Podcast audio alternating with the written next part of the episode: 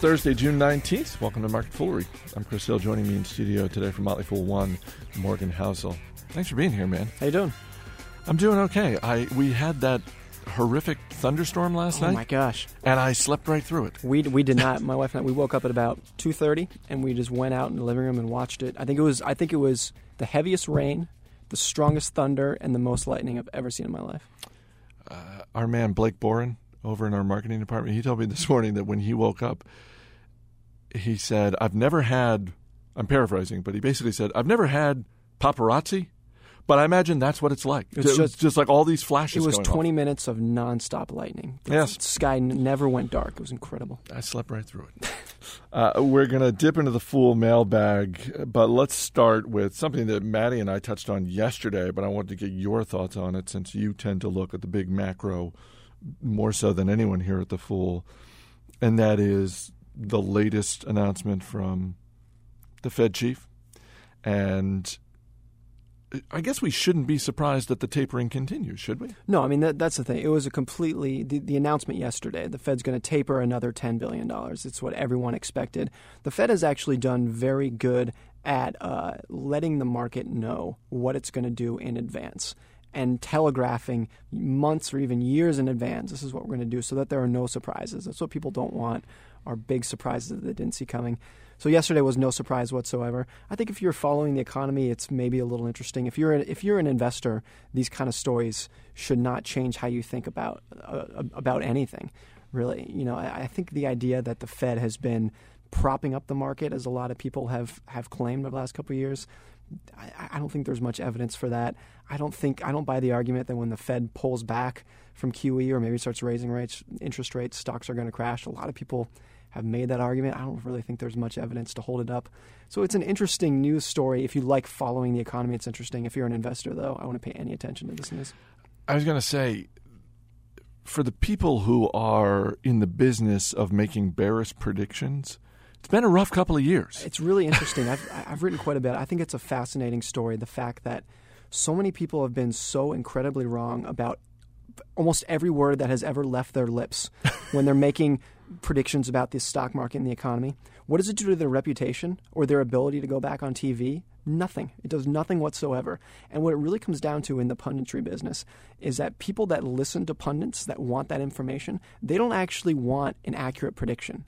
What they want is someone to confirm their own existing views. So if you are bearish on stocks, you want to turn on C N B C and listen to Mark Faber saying thirty percent crash is coming. It doesn't matter that he's been saying that every month since nineteen seventy or whatever. And, and he's been, he's been so consistently wrong. You don't care that he's been wrong. You just want him to agree with you. So, and, and you know, as a, a, a pundit, fear sells much better than optimism. So that's why you turn on C N B C, you just hear all these doom and gloom predictions, and the people keep, even doesn't matter if they're wrong, they keep coming back and back for more. Meanwhile, that'll never change. Meanwhile, in, just in this calendar year alone, the Dow having a great year. The the stat I heard this morning was heading into today's open, the S and P five hundred had hit twenty new all-time highs just in, in, in the first half of twenty fourteen alone. By the way, that sounds like a, a pretty good career move if you're thinking about making a break from actually thinking and writing thoughtful commentary. If you just want to get yourself on T V, man, I think you just you just go bearish. You go full-on bear. Well, that, that's we'll what, get you that's on C N B C every week. That's what these guys do. I don't want to name names, but people know it if they watch C N B C. People that have been on for years and are constantly uh, gloomy. And they've been gloomy for decades. And what it is is that when the economy is booming, no one really no one really is bothered that they're wrong. And then when two thousand, two thousand eight comes around and the economy does crash and stocks plummet, those people are held up as geniuses and as gods. It doesn't matter that they've been making the same prediction since nineteen seventy-five. No one cares about that. It's just in two thousand eight, this guy got it right. Peter Schiff got it right, as the video says, and no one cares that he's been making the same argument since the Carter administration. Kroger, largest grocery chain in America, reported earnings this morning, did really well, helped by the Harris Teeter acquisition that they made back in January. Stock hitting an all-time high. This comes on the heels of FedEx's uh, latest report. I'm not su- suggesting that Kroger is a bellwether to the extent that FedEx is a bellwether, but I am curious. We got the largest grocery chain in America. We've got something of a bellwether stock business in FedEx. What is your take on the general state of the U S economy right now? Well, I think one thing that's interesting that we haven't seen in years, maybe almost more than a decade, is the prospect of pretty widespread, decent wage growth on the horizon. And what that is, is that so people will get raises when their employers have a hard time hiring the employees that they need, so they have to go out and raise wages and be able to entice more people to come work for them. And I think we're starting to get much, much closer to that point, if not already there, where there's going to be upward pressure on wages going forward. Short-term unemployment, which is the percentage of the labor force that has been out of work for five to fourteen weeks, just the short-term unemployment, right now is at the lowest level it's been in almost fifty years.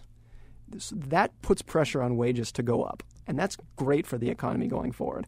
You always have to preface these things with the the condition of, you know, it's impossible to forecast what the economy is going to do next. But you can look at opportunities and say, like, look, some things are, are in our favor to do quite a bit better going forward. And the most important thing, since we're all investors, too, is that the correlation between the economy and the stock market is almost zero.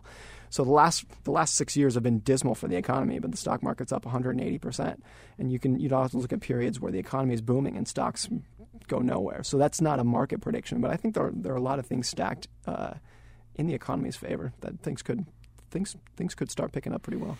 It's interesting when you talk about wage growth, because I think that it's easy for, whether it's someone prognosticating on C N B C or Fox Business or Bloomberg or just the average investor, it's easy to look at any sort of broad increase in cost for a company and automatically conclude, oh, that's bad. That's going to be bad. If if this business that I've owned for years decides they're going to start paying all their employees a lot more money, then their costs are automatically rising. That's, you know, should I? Th- that works if you look at it in a vacuum, but one person's spending is another person's income. So when when prices might rise, well, that means that means someone else's income is going to rise on the other end. Whether that, that income goes to C E Os or shareholders or broad-based, you know, it's going to factory workers, that's another question. But, you know, it's it's important to look at spending and, and income as one and the same, because they are the same. If when I go out and spend money at Starbucks, that is someone else's at Starbucks income. And if the prices at Starbucks go up, then someone else's income is going to go up. So says, says the guy about to take a sip of his cup from Starbucks. Here it comes. What do you? We don't need the sound effects, but what is that? Just straight coffee? Or? Straight coffee is, I don't, I don't do anything fancy. Yeah, we were talking. You know, the straight coffee is one dollar ninety. The fancy stuff is like six bucks. It's really insane that people. You know, people love, think they can make rational decisions, but they can, they cannot. I love Starbucks as a consumer, and as I love it as a long-term shareholder. But I have to say, pretty much every month I will walk into a Starbucks and I will see something they are selling, and I will just shake my head, thinking, "What is this?" And today it was straws. They've they've packaged these large green straws that apparently are not disposable. They're, I'm supposed to use them over and over, and they're selling these packages for four bucks. And I just thought, I, I guess someone is buying these? I don't know. About three times a year, I, I, I splurge and I go for whatever fancy drink they have. And I think, oh, yeah, this will be great. And I get it, and I, you check out, and they say, okay, it'll be eight ninety-five or whatever it is. And it's, it's, not, it's not any better than the normal coffee I drink. You can always email us. radio at fool dot com is our email address. Got an email from one of our longtime listeners, also one of our members, Justin Brown, in San Diego, California. And uh, he writes about the conversation that we had earlier in the week. Taylor Muckerman, Jason Moser, and I were talking about Medtronic and th- this word that we're starting to hear more and more in the financial media, inversion, which is U S companies acquiring companies in other countries in part, or maybe entirely, so that they can move their base of uh, corporate operations, and Medtronic, which pays U S taxes, will no longer be paying taxes in the U S. So let me, ju- and it was a lengthy email, so I'm not going to read all of it, but let me just uh, read part of what Justin wrote. I totally agree that the U S tax code is insane and our corporate tax code is equally over the top. That said, I'm wondering, based off of Jason and Taylor's comments, what would be a fair rate to get these companies to bring, bring their money home and invest in this country? I'm a shareholder of many companies like you guys. I want my company's C F Os to be good stewards of capital, so I get it. But just to be clear, we are all subsidizing their corporate uh, these corporations' daily activity. Our taxes pay for roads, bridges, airports, seaports that these companies use to ship their products, um, and, and goes on to make the point, look, hey, look, as an individual, I'm paying federal taxes, state taxes, capital gains taxes. So is it so wrong to expect companies in the U S to pay their fair share of taxes? There are a couple of things I think to think about. One is, you know, if if, if a C, if a C E O and a C F O has an opportunity to take advantage of a loophole in, in in the tax code, you can make a moral argument that they shouldn't. But, you know, you could also make a moral argument that you, Chris Hill, should not deduct your four oh one k from your taxes because you have an obligation to, to fund your roads. And you would say, well, that's ridiculous. It's it, the law says I can write off my four oh one k deductions and I'm going to do that. I think it's the same thing that C E Os and C F, uh, C F Os do. I think it's it's a stretch morally. And, of course, when we're talking about moral arguments, a lot of people disagree. But it's it's hard to say, C E O, you have a moral obligation to ignore that loophole and, and pay more taxes than you can. I think that's kind of a stretch. But there are two important things to think about with corporate taxes. One is that with individual tax rates, if U S individual tax rates are higher than they are in Ireland, there is almost nothing you and I can do for that, because me and you are not going to pack up our family and move to Ireland to save on taxes. We're just not going to do that because we have family in the area. When we live in America, that's what we do. Corporations totally can do that. They can just pack up their headquarters, not their factories, not anything else, just their corporate headquarters, move to Ireland, and boom, you're an Ireland company now. You can take advantage of Ireland tax rates, which are, or, or, or you're, you're moving to the Isle of Man or Bermuda or whatever it is where they have lower tax rates. Corporations can and do do that. So corporation, corporate tax rates are much more competitive on an international basis and individual tax rates. So I, I buy the argument that people that the tax code should, as hard as they can, try to be more competitive on an international basis. The other really important thing here that, that comes up a lot with these stories is that the United States is the only industrialized country in the world that has uh, a tax system where if you are a U S company, you're domiciled in the U S, but you have inter- foreign subsidiaries. So so let's say uh, I, I'm a company based in the United States and I have a subsidiary uh, in Belgium, and I earn profit in Belgium. I have to pay Belgium income taxes. And then if I want to bring that money back to the United States to pay dividends or share buybacks, whatever, I have to pay U S taxes on that money as well. And there's a credit that I would get for the Belgium taxes, but it's it's a double taxation standard. No other country in the world does that. We're the only country that doesn't, and it sets up huge incentives for U S companies to try to push their business into other countries that have lower tax rates. And it's an insane rule that both political parties, I think, know is crazy, but we still can't really get anything done to do about it. And there's always talk about getting rid of it or to have a foreign tax holiday to let people, companies bring money home.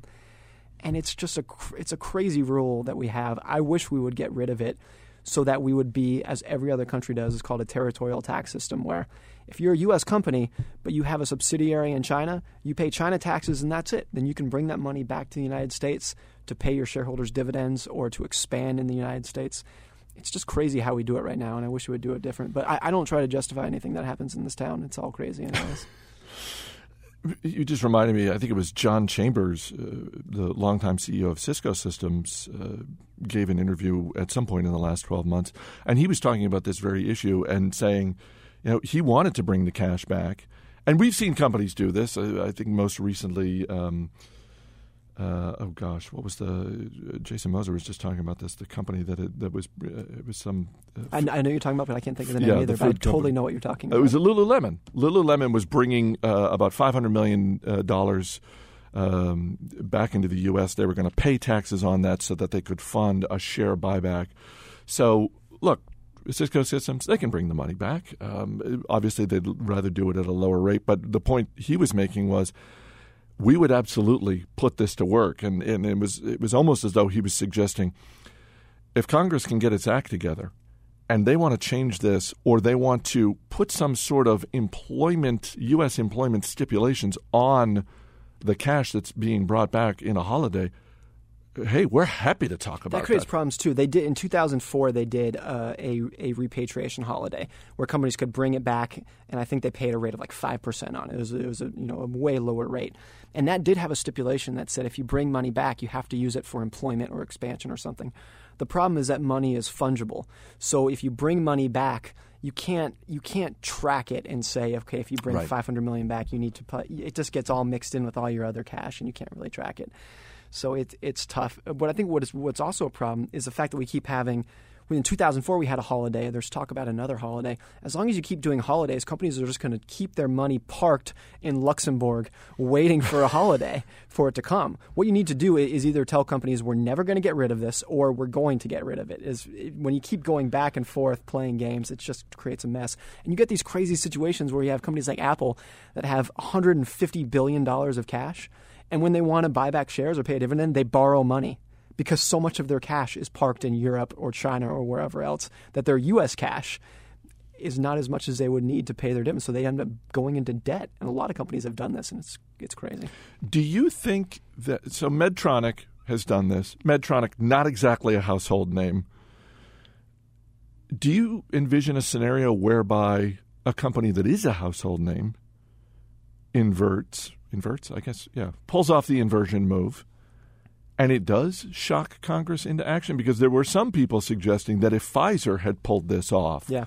it actually would have got, gotten Congress's attention in a way that Medtronic, again, it's it's not a household name. Well, I think there are a lot of household names that haven't done inversions per se, but have absolutely taken advantage of the loopholes that are that are available to them.